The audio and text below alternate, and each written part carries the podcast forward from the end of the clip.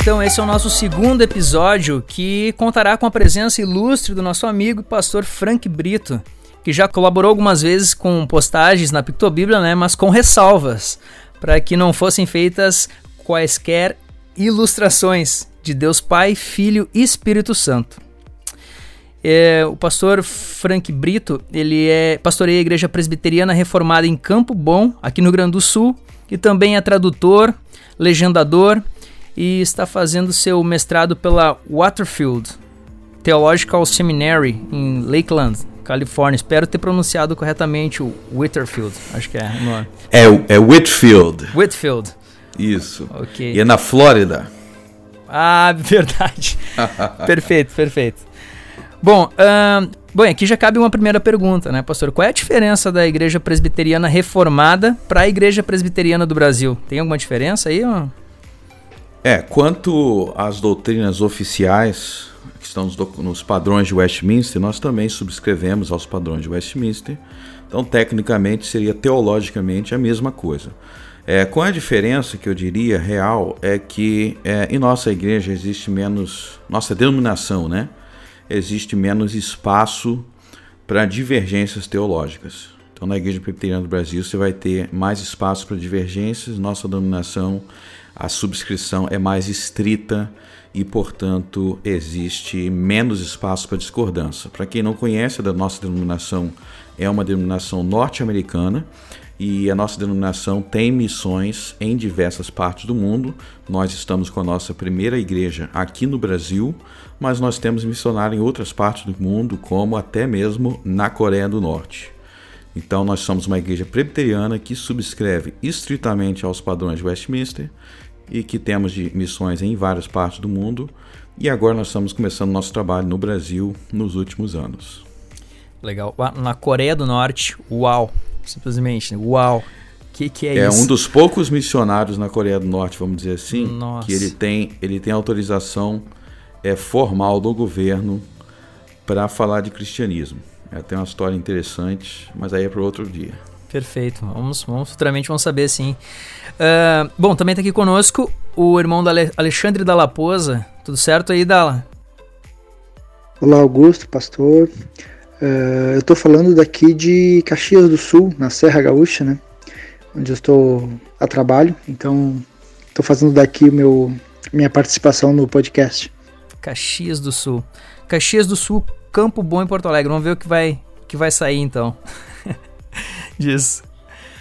Bom, hoje vamos continuar então tratando sobre um tema bastante importante para o artista cristão que corriqueiramente se depara com obras que, que contêm uma imagem né, de alguma das pessoas da Trindade. Uh, como um artista cristão em meio ao século XXI, pode expressar sua fé? Como ele pode ensinar a Bíblia através da sua arte? Seja ele um cineasta, um pintor, um ator, um escultor ou um desenhista, como no meu caso, por exemplo, com a Pictobíblia. Mas esse não é um problema exclusivo do artista que efetivamente se expressa através da arte, mas de todos os cristãos que de algum modo se relacionam com essas obras. Então, quem não viu a paixão de Cristo? Né? Quem, ao ir uh, para o Rio de Janeiro, deixaria de tirar uma foto no Cristo Redentor? Uh, seria menos mal fazer imagem de todos os santos possíveis, dos apóstolos ou até mesmo dos anjos, e, e não do nosso Senhor Jesus Cristo? Em meio a uma sociedade extremamente visual, onde diariamente recebemos uma carga muito forte de informações gráficas, seria melhor adotarmos outras formas de nos comunicar, de com, comunicar as verdades bíblicas? É um bom ponto. Bom, certamente nós não vamos esgotar esse assunto nesse podcast, mas nós queremos aprender com o pastor Frank Brito, por isso chamamos ele aqui, uh, para que não venhamos a pecar contra o Senhor. Acima de tudo, esse é, é, o grande objetivo. Né? Então, uh, puxe sua cadeira, aumente seu volume, que nós vamos começar o nosso PictoCast número 2, que tem por título O Problema do Uso de Imagens na Representação Trinitária. Bom,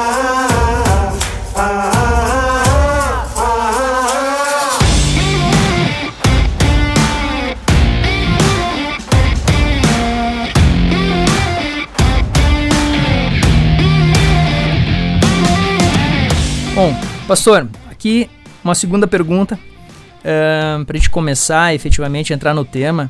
Existe alguma diferença entre as imagens de culto para fins de adoração e imagens é, de representação para fins de ensino, sejam elas de forma gráfica ou até mesmo de forma literária, via metáforas ou de forma figurativa? Então, essa é uma distinção feita por alguns teólogos. É, eles distinguem, diferenciam entre imagens que são utilizadas como instrumento de adoração, como seria amplamente defendido no catolicismo romano, e eles vão dizer que o uso das imagens para ensinar fins didáticos é, seria um uso que não é proibido pela Bíblia. É, eu discordo dessa posição e eu vou dar aqui minhas razões. Em primeiro lugar, eu creio que existe um grave erro aí de separar é, ensino de adoração. Eu creio que ensino é o principal meio de adoração na Bíblia. Mas para que isso fique mais claro, vou começar, é, vou dar uma rápida definição de culto ou de adoração. É culto na Bíblia, adoração na Bíblia é todo ato de devoção diretamente dirigido a Deus. É, e aí eu acho que tem um erro muito comum entre as pessoas. As pessoas quando pensam em culto pensam em primeiro lugar é o homem servindo a Deus. É, então, culto seria, em primeiro lugar, o homem servindo a Deus. Eu creio que essa definição não é bíblica. É, na Bíblia, é, culto é, em primeiro lugar, Deus servindo ao homem. Eu sei que isso pode parecer estranho em primeiro momento, mas foi o que o Senhor Jesus ensinou quando ele falou: Eu vim para servir e não para ser servido. A ideia de que o culto é, em primeiro lugar, o homem servindo a Deus é uma ideia, ao meu ver, é, pelagiana é, a ideia de que Deus tem algo que ele precisa no homem. Na Bíblia não é assim. Na Bíblia, em primeiro lugar, o homem não tem nada para dar a Deus, exceto aquilo que Deus dá a ele primeiro. Uau. Então, na adoração, Deus precisa dar ao homem tudo que o homem vai devolver a Deus. Tudo que o homem dá a Deus na adoração, tudo que o homem serve a Deus, ele só está respondendo à graça de Deus que o alcança primeiro. E é por isso que toda adoração humana, ela precisa passar por uma ordenação de Deus. Tudo que Deus faz, tudo que o homem faz na adoração é uma resposta do que Deus faz nele primeiro. E por isso que tudo que nós fazemos para adorar a Deus precisa ter sido ordenado por Ele. E qual é o principal meio de adoração? Se a gente sair da visão superficial de que adorar é só se ajoelhar, ah, eu não estou adorando uma imagem porque não estou me ajoelhando perante ela. Se a gente sair dessa visão, a gente vai ver que a adoração é, em primeiro lugar, no coração.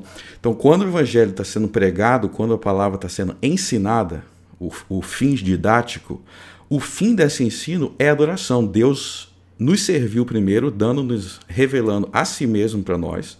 Deus nos serviu quando, principalmente por Jesus Cristo, ele revelou a si mesmo e nós respondendo aí, respondemos a revelação dele com adoração no nosso coração, com fé, é, com esperança, com amor por ele, com é, esperando nele.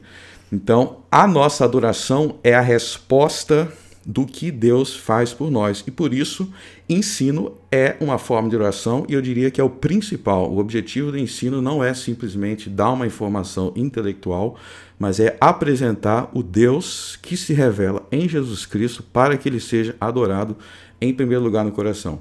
Então, quando você mostra uma imagem de Cristo para alguém, uma imagem de Deus para alguém, você está dizendo, ah, é fim didático. Mas é exatamente isso.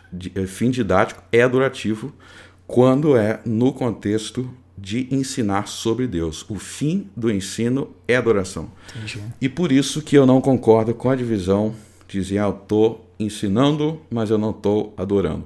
Eu não creio que existe qualquer motivo para ensinar qualquer coisa sobre Deus que não seja para adorá-lo. Ele se revelou em Sua palavra e nós respondemos adorando a Ele. Uau, perfeito. Dala? Pois então, pastor. Uh, um dos maiores motivos pelos quais as pessoas acreditam que é possível, por exemplo, representar Jesus Cristo por meio de figuras, ainda que meramente por caráter didático ou artístico, cinematográfico, enfim, uh, é o fato de dele ter encarnado, ter vindo em forma humana.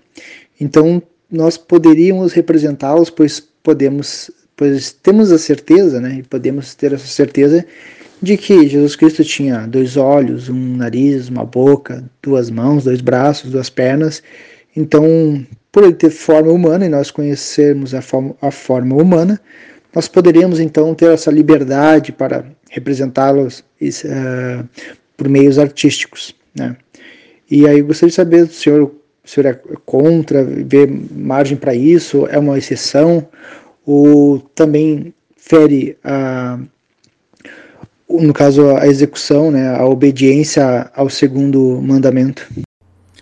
É sim, esse é um argumento muito comum, né? E eu creio que é um dos argumentos assim mais é, que mais convence as pessoas, né? Porque argumenta-se que no caso de Jesus teve a obra da é, teve a encarnação onde Cristo se tornou visível. É, eu não concordo com esse argumento. Eu creio que é proibido fazer imagens de Deus das três pessoas, não só da pessoa do pai ou não só da pessoa do filho. Eu creio que as três pessoas não se pode. E como que eu responderia a isso? Bem, em primeiro lugar, eu creio que esse argumento parte de uma, de, uma visão defeituosa é, da teologia de Deus e, sendo mais específico, é, da teologia da Trindade. A Trindade não é uma doutrina revelada é, no Novo Testamento, é uma doutrina revelada no Velho Testamento. O Velho Testamento é um documento trinitariano, de modo que é, quem não crê é, na Trindade não crê no, velho, no Deus do Velho Testamento. É, no Velho Testamento, Deus já, já se revelava de modo trino. É, a ortodoxia da igreja, ao longo da história, sempre defendeu isso. A gente pode ler os escritos, por exemplo, de Irineu de Lyon, Justino Marte, eles defendiam a Trindade no século II com base no Velho Testamento. Se a gente voltar em Gênesis, livro de Gênesis, Deus, na pessoa do Filho, se aparece, ele aparece diversas vezes para os patriarcas. Deus, na, na pessoa do Filho, aparece para Abraão, aparece depois para Jacó. Jacó, inclusive, tem a briga dele né, com Jesus Cristo. Aquela pessoa ali era Jesus. É, aí teria que ter outro podcast falando sobre a Trindade no Velho Testamento, não quero me aprofundar, mas meu ponto aqui é que no Velho Testamento Jesus já se apresentava em visões, é, na, nas chamadas teofanias, em forma de homem. Jesus se revelava aos patriarcas em forma de homem, é o chamado mensageiro, ou malaque, ou anjo do Senhor. E aí a pergunta que a gente faz é: no, no, Velho Testamento, os patriarcas, tendo essas visões de Deus na pessoa do filho em forma de homem, eles tinham liberdade de fazer imagens ou não. Por exemplo, Deus apareceu para Abraão em forma de homem, comeu com ele é, e falou: Abraão, vai nascer o filho, de Sara, ela está idosa, mas vai nascer. Quando Deus falou isso com Abraão, o Senhor, ele estava aparecendo em forma de homem, inclusive comeu. E a pergunta é: tendo Deus se revelado em forma de homem naquele tempo, no Velho Testamento, a pessoa do filho, os judeus eram livres para retratar essas aparições? Por exemplo, Moisés podia chegar e falar assim: galera, eu vou fazer aqui uma estátua ou uma pintura retratando a cena de quando o Senhor, filho, o filho de Deus, apareceu para Abraão nosso Pai? Resposta é não. Em Deuteronômio 4, Deus diz: Não faça imagens minhas em forma de homem. Não faça imagens minhas em forma de homem. Se a gente ler o livro de Êxodo, quem apareceu para Moisés na sarça foi a pessoa do Filho, o anjo do Senhor, a segunda pessoa da Santíssima Trindade. E quando Deus apareceu, ainda assim era proibido fazer imagens deles. Então, qual é o erro que eu acredito que existe? Eu acho que o erro é que as pessoas acham que Jesus só começa a interagir no Novo Testamento. Aí elas acham, ah, tem algo novo aqui, Deus está se manifestando de forma visível. Isso não é verdade. Deus já se manifestava de forma visível no Velho Testamento, ainda que não fosse ainda a encarnação, mas já havia a visibilidade, inclusive em forma de homem. E ainda assim eles eram proibidos de fazer imagem daquilo que Deus se manifestava a ele. E aí que eu acho que é um ponto muito importante, que é o seguinte: quando Deus mandou construir é, o templo, o santuário, lá em Êxodo, Deus falou para Moisés: vocês vão construir um santuário, ajunta ouro, ajunta um monte de coisa para construir o santuário. Eles não poderiam construir o santuário da forma que eles quisessem. Tinha que ter dois, duas coisas.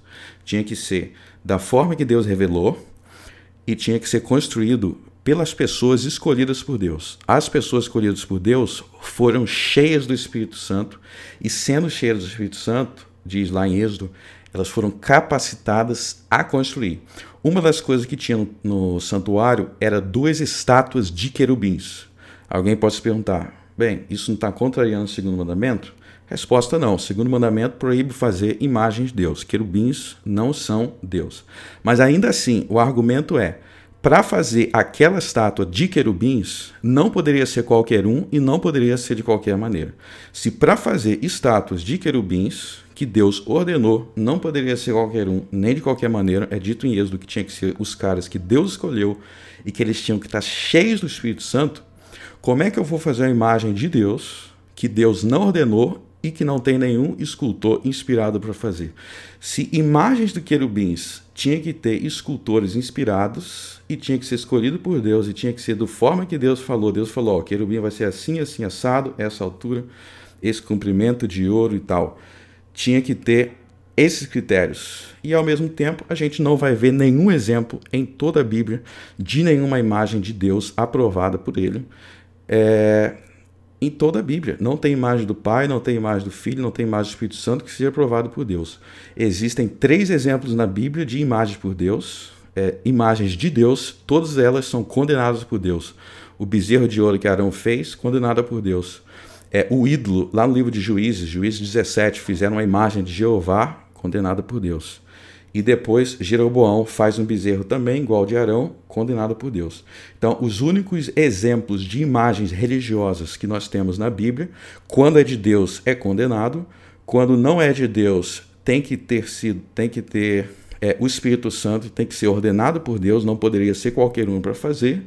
E a gente fica então com o argumento de que no Novo Testamento é, Jesus se fez carne, um argumento que não condiz, porque no Velho é, Jesus já se apresentava em forma humana e ainda assim eles não poderiam fazer.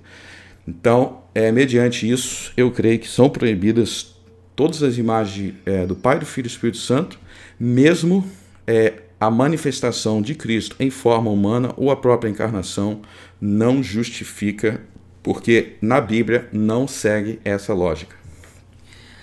É, me ocorreu aqui, quando o senhor estava falando, é, como, como se daria, no caso, já que o pastor também está em missão, é, no caso de uma. E, e, se tratando de missão transcultural, como se daria esse falar de Deus? Mais ou menos, a gente pode, a gente pode puxar, por exemplo, o que Paulo fazia no aerópago ali em Atenas, falando para aqueles homens. Por exemplo, caso venhamos a evangelizar índios, onde o Deus ali seria, para eles, seria Tupã ou qualquer outra entidade, é, existe como trazer ganchos dessa forma para que, que a gente possa ensinar corretamente? A gente, a, ou seja, a gente rompe com a cultura o qual a gente vai se inserir, seja ela qual for, para falar do, do evangelho. Essa é uma pergunta muito boa e muito pertinente, que essa é a grande missão da igreja, né? E de ensinar e fazer discípulos de todas as nações. Então, tá na própria natureza da igreja é, fazer esse tipo de questionamento. E aí que está o seguinte: é, ao meu ver, nós temos essa resposta diretamente já no Pentateuco, porque quando o Deus vai se revelar primeiro aos patriarcas ali e depois a Moisés, ele não mede esforços para que houvesse uma diferenciação entre quem ele era e como Deus verdadeiro e os falsos deuses gentios. Então, se a gente se perguntar assim, ah, é, nós temos hoje uma grande questão artística. É, eu não creio que toda arte ela se encaixa é, na proibição do segundo mandamento, mas aí seria outra discussão. Mas o ponto é que quando é, Moisés, ou antes mesmo os patriarcas, chegam apresentando o Deus verdadeiro, eles estão rompendo com a religiosidade dos outros povos a partir do momento que Deus de Israel não tem imagens. Então a gente tem que, a gente tem que pensar como que isso é revolucionário naquele tempo. O fato de que todas as religiões, do que a gente conhece daquele período, os seus deuses tinham imagem. A partir do momento que o Deus de Israel não tem, é, isso é um rompimento muito grande. E a gente tem que evangelizar da mesma forma. A gente tem que deixar claro no contexto missionário que o nosso Deus ele é completamente diferente de todos esses falsos deuses, todos esses ídolos que os povos adoram. Então, o grande impacto missionário é o contrário de tentar é, encontrar semelhança. Na verdade, tem que chegar lá e mostrar a diferença, porque é na diferença que eles vão se arrepender de seus ídolos. E aí que a gente tem que voltar é, em outro ponto também é muito importante: a suficiência dos meios ordenados por Deus para apresentar o seu evangelho ao mundo. E uma forma que eu gosto de explicar isso, para ficar mais claro, é o seguinte: nós podemos pensar nisso à luz do amor do pai pelo filho. Reflitam numa coisa aqui: qual é, o, qual é a intensidade ou grau, o tamanho do amor de Deus, o Pai, pelo seu filho? Nós podemos, devemos reconhecer que é infinito. Deus ama o seu filho Jesus Cristo infinitamente. E o que, que isso tem relação com o que eu disse antes? É o seguinte: Deus ama tanto seu filho, ele ama tanto seu filho, ele ama seu filho tão infinitamente, que ele é, proporcionou, ele proveu todos os meios necessários para que o evangelho, para que aquilo que seu filho fez, chegasse nos homens por quem foi feito. Então Deus ama tanto seu filho que ele não poderia permitir que tudo aquilo que o filho fez fosse em vão. Então, a obra do Espírito Santo, levando o Evangelho às nações, às diferentes culturas, é o Pai, por amor ao que o Filho fez, ele está garantindo que aquilo que o Filho fez não será vão e, portanto, necessariamente chegará aos povos da forma que tem que chegar. E dentro disso deriva-se a verdade que Deus supriu a igreja com os recursos, com recursos suficientes para que chegasse de modo eficaz. Em outras palavras, Deus ama tanto seu filho que ele não permitiria que a igreja ficasse sem recursos suficientes para levar sua palavra aos povos e, portanto, os recursos que ele deu na sua palavra são suficientes. Se eu disser que os recursos que Deus deu em sua palavra para anunciar o evangelho são insuficientes, que eu preciso complementá-los com a imaginação humana, a gente precisa evangelizar os índios. Eu tenho que me perguntar: Deus deu quais recursos na Bíblia para evangelizar os índios? Ele não deu imagens, ele não deu estátuas de querubins, ele não deu crucifixo, os recursos que Deus ordenou em Sua palavra para evangelizar os povos são suficientes e são suficientes porque Deus ama tanto seu filho, porque ele não poderia deixar a sua igreja sem todos os recursos necessários. Então, para mim, quando a gente pensa que é para cada povo, a gente precisa pensar em maneiras é, de anunciar a palavra de Deus que são diferentes ou são substancialmente diferentes das maneiras que Deus anunciou a sua palavra, para mim isso coloca uma insuficiência no amor de Deus Pai é, pelo seu Filho. E aí alguém pode é, levantar o seguinte: ah, mas a gente tem contextos culturais diferentes, todos os contextos culturais é, diferentes, é, a igreja foi perfeitamente equipada por Jesus é com as ordenanças que ele deu para a igreja. Nós não precisamos, por culturas diferentes, de ferramentas diferentes que Deus deu. Então, se eu estou aqui é, pregando a palavra aqui pelo podcast, é, na verdade, o que tem aqui de eficaz é a palavra sendo pregada. O que é eficaz aqui espiritualmente é o fato da palavra sendo pregada, ou seja, o mesmo recurso que ele deu há dois mil anos atrás. É, se vai ser em papel, se vai ser em formato de áudio, isso não é o que é realmente eficaz. O que é realmente eficaz é a palavra. E por isso nenhum povo precisa de imagens para se render ou para aprender de Jesus. E nós sabemos disso porque Deus não nos deu imagem do seu filho. Se imagens do filho Jesus Cristo fossem eficazes, para ensinar qualquer coisa, para ensinar alguém, vocês podem ter certeza que Deus não deixaria de equipar a igreja com algo que glorificaria seu filho. Deus ama demais o seu filho para que deixasse a igreja sem é, alguma coisa que promoveria sua glória. Também é comum, pastor, nós vermos igrejas, catedrais, por exemplo, com vitrais com desenhos de pombas, né, em alusão a, ao Espírito Santo, a manifestação do Espírito Santo. Uh, também é comum a gente ver desenhos de cordeiros, né, em alusão a Jesus Cristo ser o Cordeiro de Deus que tira o pecado do mundo, ou até mesmo desenhos de leões, né, no, uh, mas aí mais os evangélicos pentecostais que usam mais isso, essa representação em algumas igrejas de, pelo fato de Jesus Cristo ser chamado de leão da tribo de Judá. E eu pergunto se é também um, um, Isso é uma desobediência ao segundo mandamento? Eu creio que é, é fere. Se a gente lê Êxodo 20 é, ou Deuteronômio 4, Deus nos proíbe fazer imagens dele em forma de animais. Então, o cordeiro é uma imagem de Deus em forma de animal. Alguém pode é, dizer, bom, é, essa imagem aqui ela tem um caráter tipológico.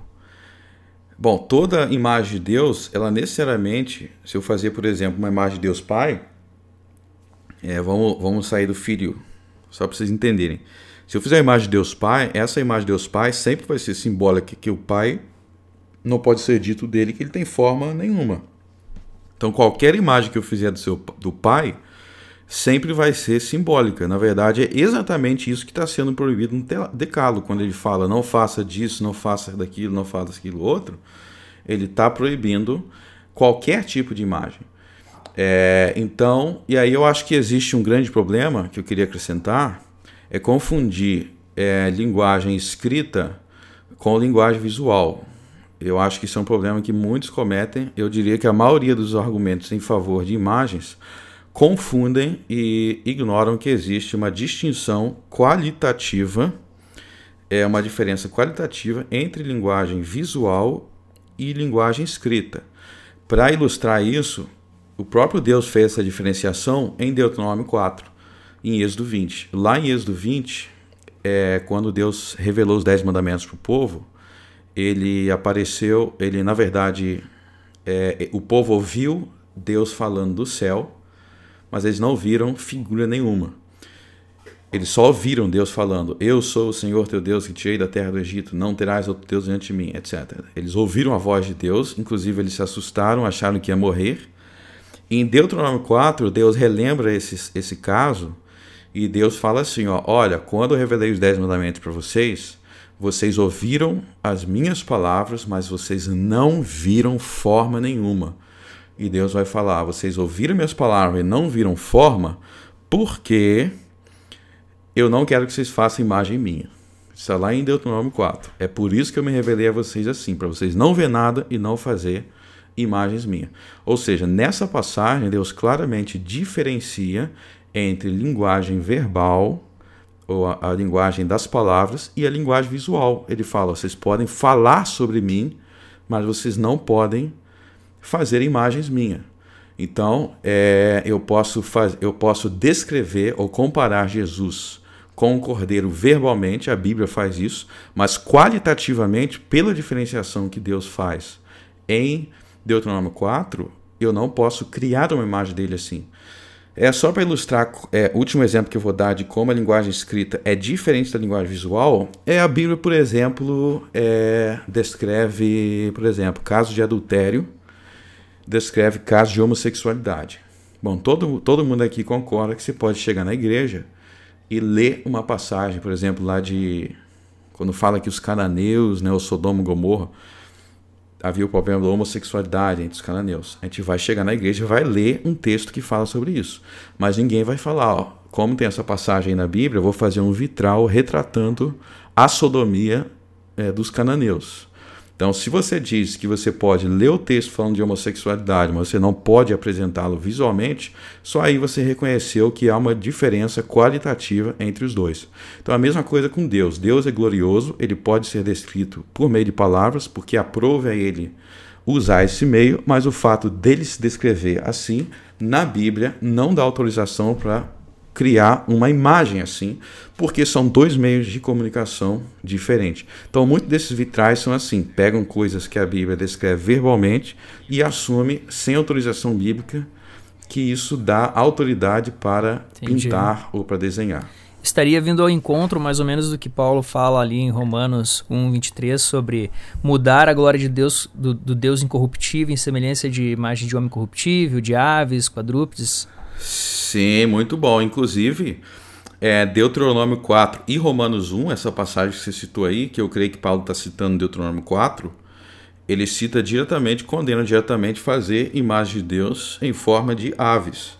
E hoje é costume fazer imagem de Deus em forma de pomba, o Espírito Santo é Deus, E as pessoas, ah, mas ele se manifestou assim é, lá em, no batismo de Cristo. Bom, aquela visão que eles tiveram ali de Deus, o Espírito Santo, dessa forma, ela é infinitamente mais gloriosa do que qualquer imagem que o homem cria. O pombo que eu desenho é infinitamente inferior à manifestação é, ali, naquele momento, em louco. É, em nenhum momento Deus autoriza pegar uma teofania dele e fazer uma imagem representando a teofania que ele decidiu se manifestar. Eu posso descrever com palavras, a Bíblia me autoriza isso, mas como Paulo vai mostrar, as coisas que Paulo cita ali, algumas, inclusive, você tem teofanias, né, em forma de homem, Paulo fala. Bom, você tem revelações onde Deus se manifestou em forma de homem, mas como Paulo mostra, isso não dá o direito a ninguém de fazer imagem dessa forma, mesmo havendo uma teofania assim. Então eu creio. Ato 17 também, ele fala sobre isso. Joia. Bom, vamos para a próxima pergunta aqui então. A gente, pastor, a gente olhando para o Velho Testamento, é, a gente vê é, que somos proibidos então de fazer imagens para adoração, mas é, da mesma forma não encontramos autorização para fazermos imagens que não sejam, enfim, para essa adoração em específico. Mas e para outro fim, por exemplo, imagem, uso de imagens para EBD, para o culto infantil, para ilustrar. Hoje, por exemplo, a gente tem um recurso que é muito didático, que é a questão de fa fazer animações, tanto 3D, 2D. É, tanto é que existem canais de TV específicos só que só passam desenho animado, né? Como poderíamos nos apropriar dessas mídias? Ou a gente nem deve uh, entrar nesse, nesse tipo de, de campo? É, então, é, eu creio que está errado e eu creio que é prejudicial para as crianças é transformar o ensino das crianças primariamente visual. Eu creio, como eu disse aqui, que linguagem visual e linguagem escrita são dois modos de comunicação diferentes e Deus intencionalmente escolheu um deles. Ele poderia escolher outros, como todas as falsas religiões do mundo escolhem. As falsas religiões são cheias de imagem. Deus falou: a verdadeira religião não é assim. A verdadeira religião tem a primazia da palavra, de um tipo específico de comunicação. E aí, se a gente voltar lá em Deuteronômio 6, é, ou em outras passagens, como Deuteronômio 30, Deuteronômio 29, eu não sei se é 29 ou 30. Enfim, é, alguma coisa no final do Deuteronômio. Deus vai falar assim, ó. Tem uma passagem que ele fala, ó. De sete em sete anos, vai se reunir o povo e vai se reunir. Ele vai dizer os homens, as mulheres, aí ele vai falar e as crianças. Os homens, as mulheres e as crianças vão se reunir e elas vão é, ouvir a minha lei. E aí, de sete em sete anos, era lido a lei inteira. O cara ficava lá e eles passavam horas lendo a Torá inteira. E veja bem, as crianças tinham que ficar lá ouvindo também. Eu acho que hoje é, a gente subestimou uma importante questão que existe na Bíblia, que é as, as crianças ouvindo a linguagem verbal da Bíblia sendo dita aos ouvidos dela. Nós temos isso também dentro do nome 6. E alguns perguntam: mas peraí, se as crianças ficaram ouvindo é, sermões ou linguagem dessa forma aí, sem desenho, será que não é algo inadequado para a idade delas, não não vão entender muito bem culto, talvez. Bom, a resposta disso está em Deuteronômio 6. Em Deuteronômio é, 29 ou 30, Deus manda que as crianças estivessem juntos ouvindo a lei. Em Deuteronômio 6, Deus fala: ó, oh, pai e mãe, vocês vão explicar para os seus filhos as coisas da lei, as coisas da palavra. Ou seja, quando a gente é, instituiu o ensino através do desenho para as crianças, ao meu ver, a gente está negligenciando o meio real que Deus escolheu para ensinar as crianças, que é as crianças ouvindo a palavra na igreja e depois os pais explicando isso de forma infantil, verbalmente. E aí que, que é dentro do nome 6. E aí que chega na próxima questão que eu quero chegar, que é o seguinte: qual é a finalidade do ensino infantil? Em última análise, a finalidade do ensino infantil é ensinar a, o meu filho a adorar a Deus. Eu estou ensinando ele para que ele sirva, adore a Deus corretamente.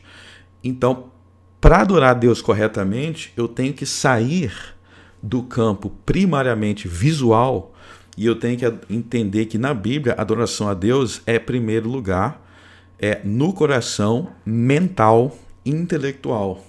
Eu não vejo a onipotência de Deus, eu não vejo os atributos de Deus, eu tenho que entender isso com a minha mente. Então, quando eu estou treinando meu filho desde criança a aprender a Deus, sobre Deus, primariamente com desenhos, eu creio que eu estou afastando e prejudicando ele da forma que tem que ser o culto verdadeiro, que é sem o auxílio de imagens. Eu estou privando ele de treinar a mente dele para aprender a abstrair que é a forma que, que ele deve adorar a Deus quando ele for adulto, quando for maduro. Eu acho que hoje as pessoas subestimam a capacidade intelectual das crianças e por isso nós temos, infelizmente, hoje uma cultura centrada em imagens, quando a cultura deveria ser centrada em palavras. E com isso não quer dizer que eu não veja nenhuma função para a arte, eu creio que a arte tem outras funções, mas eu não creio que a função da arte seja ensinar e muito menos para as crianças. Eu creio que é prejudicial quando fazem isso com as crianças na escolinha dominical. Certo. Bom. E aqui eu gostaria de fazer um acréscimo, né? Eu, por exemplo, eu dei aula para a escola bíblica dominical, tanto para pré-adolescentes quanto para jovens, e eu percebo quanto eles são, eles têm déficit de atenção muito em função da ausência de uma cultura literária. Né? Eu percebo quanto, o quanto eles são, de certa forma, subordinados às mídias audiovisuais. Por exemplo, hoje parece uma tortura para eles uh, ouvir uma pregação, por exemplo, de uma hora. Né? Em relação aos, crianças ou adolescentes da década de 90, por exemplo, né, que às vezes acompanhavam os pais nas pregações e, e ficavam ali ouvindo, e hoje parece que é uma tortura, sabe? Eu, e isso muito em função dessa falta de cultura literária e, e, e, apreço pelas mídias audiovisuais, né? Sim, você tocou no ponto muito legal aí da, da do impacto cultural, né? Do impacto cultural. Mas, ó, eu posso acrescentar só uma coisinha então sobre isso? Claro. Ó, a gente quer que nossos filhos, né, é, adorem o Deus verdadeiro. O Deus verdadeiro é o Deus triuno.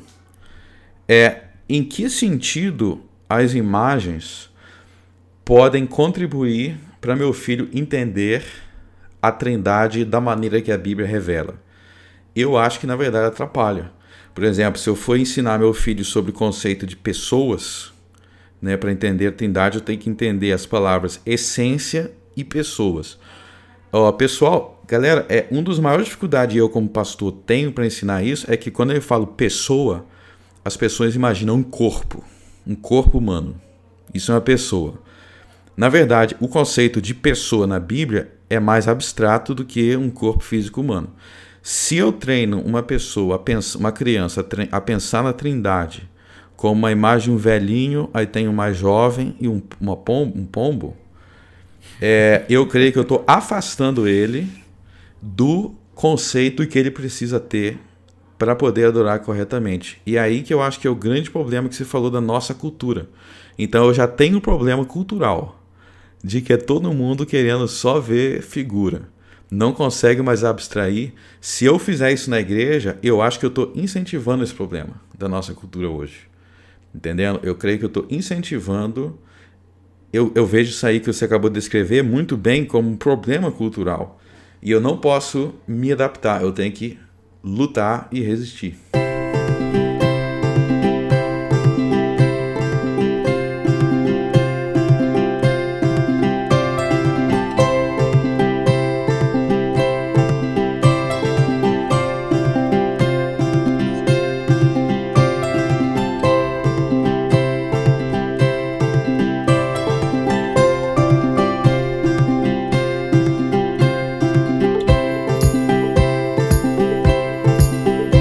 Scott McCloud, que é quadrinista, escreveu o livro Desvendando os Quadrinhos, da editora M-Books.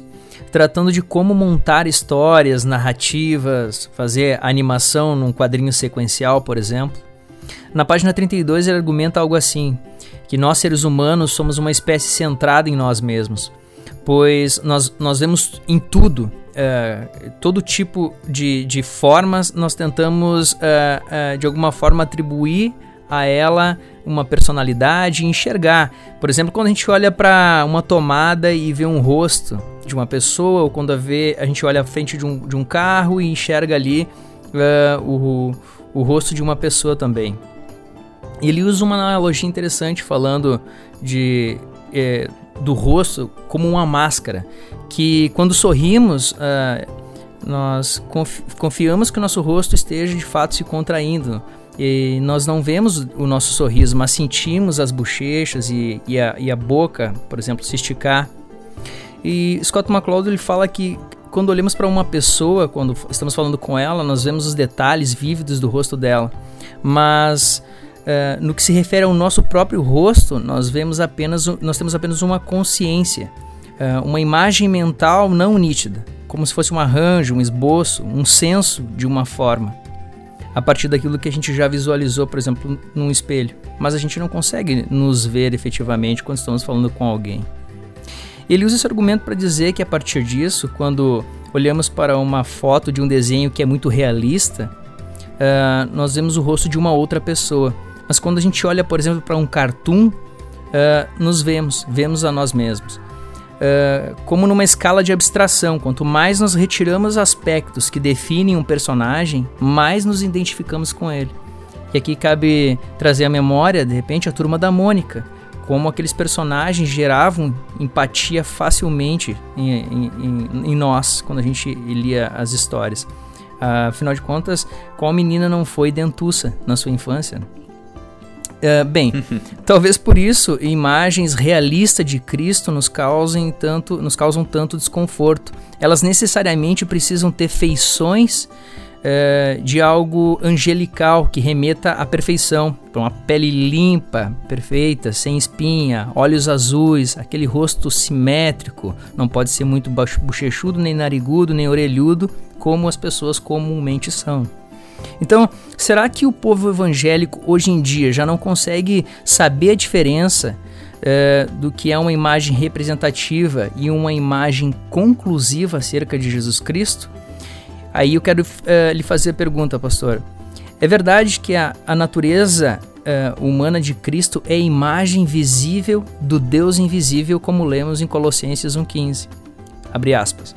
O qual é a imagem do Deus invisível, o primogênito de toda a criação. Fecha aspas.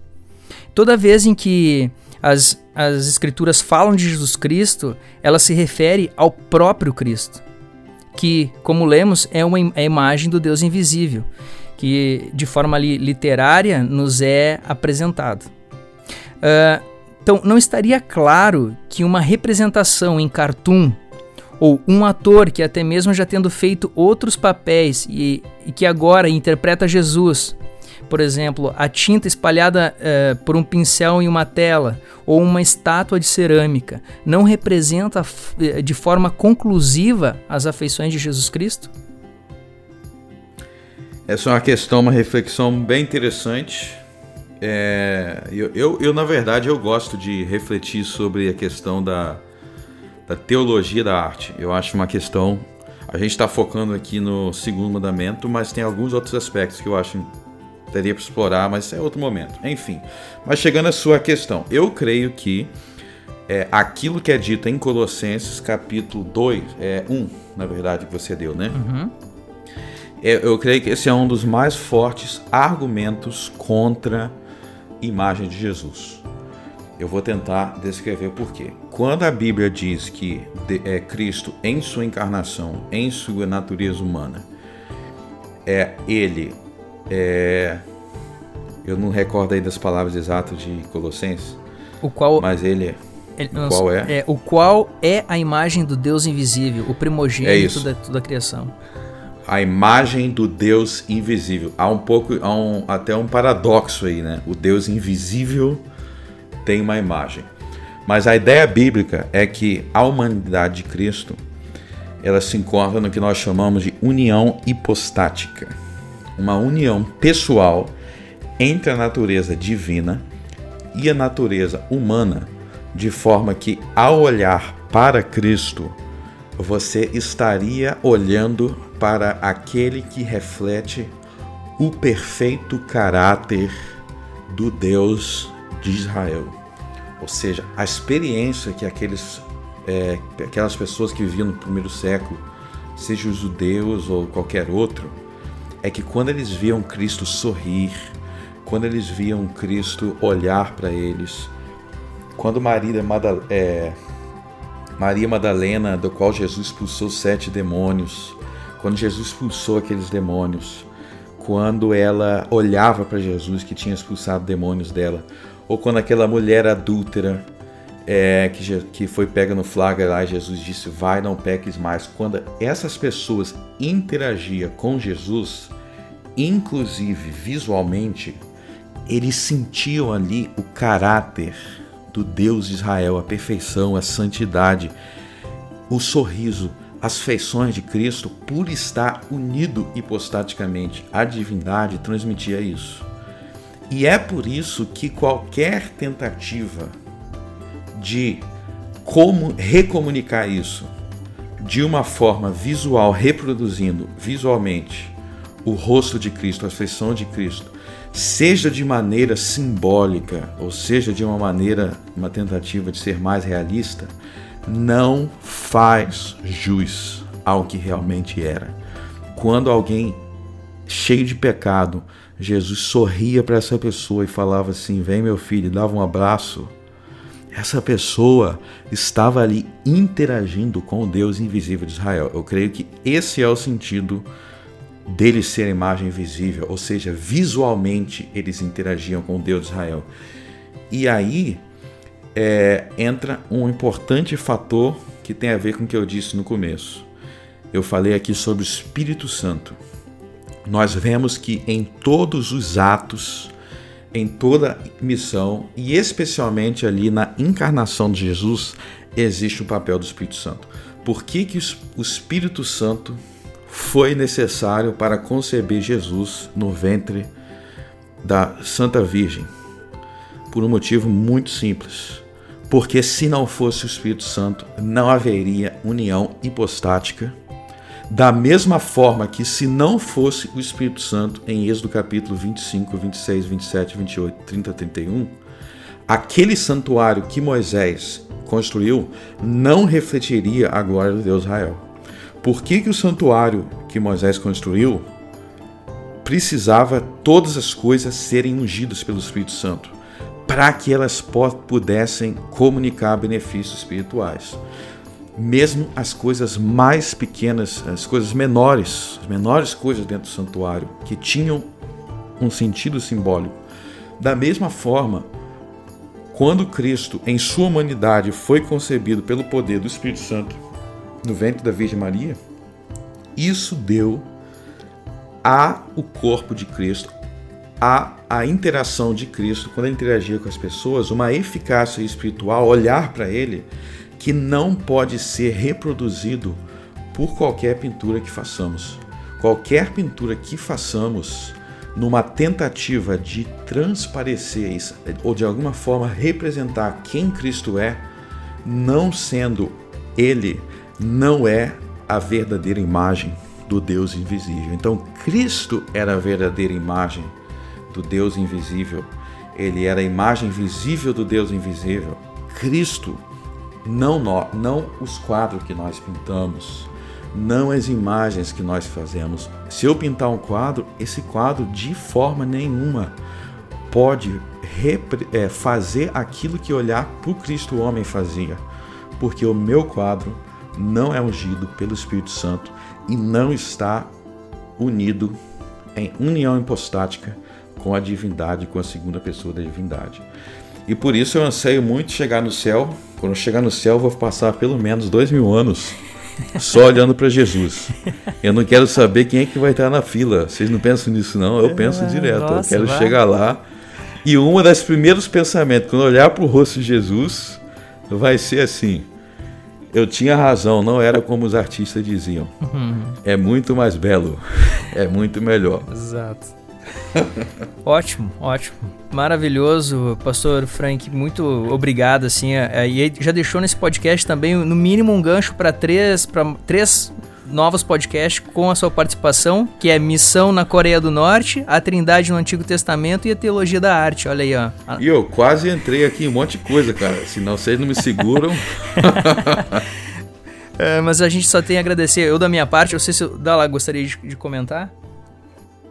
Gostaria de agradecer ao pastor pelo tempo aí disponibilizado a nós e pelas três sugestões também de pauta que ele acabou dando aí para nós durante esse podcast.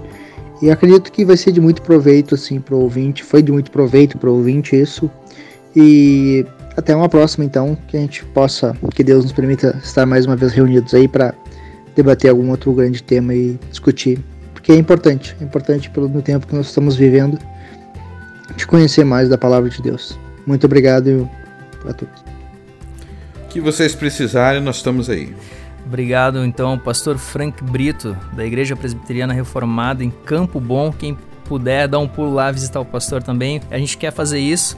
Muito mais cedo ou mais tarde vai estar recebendo uma visita para a gente se conhecer pessoalmente, mesmo poder lhe dar um abraço, lhe agradecer. Será um dia de glória. Legal. Muito obrigado, pastor. Amém.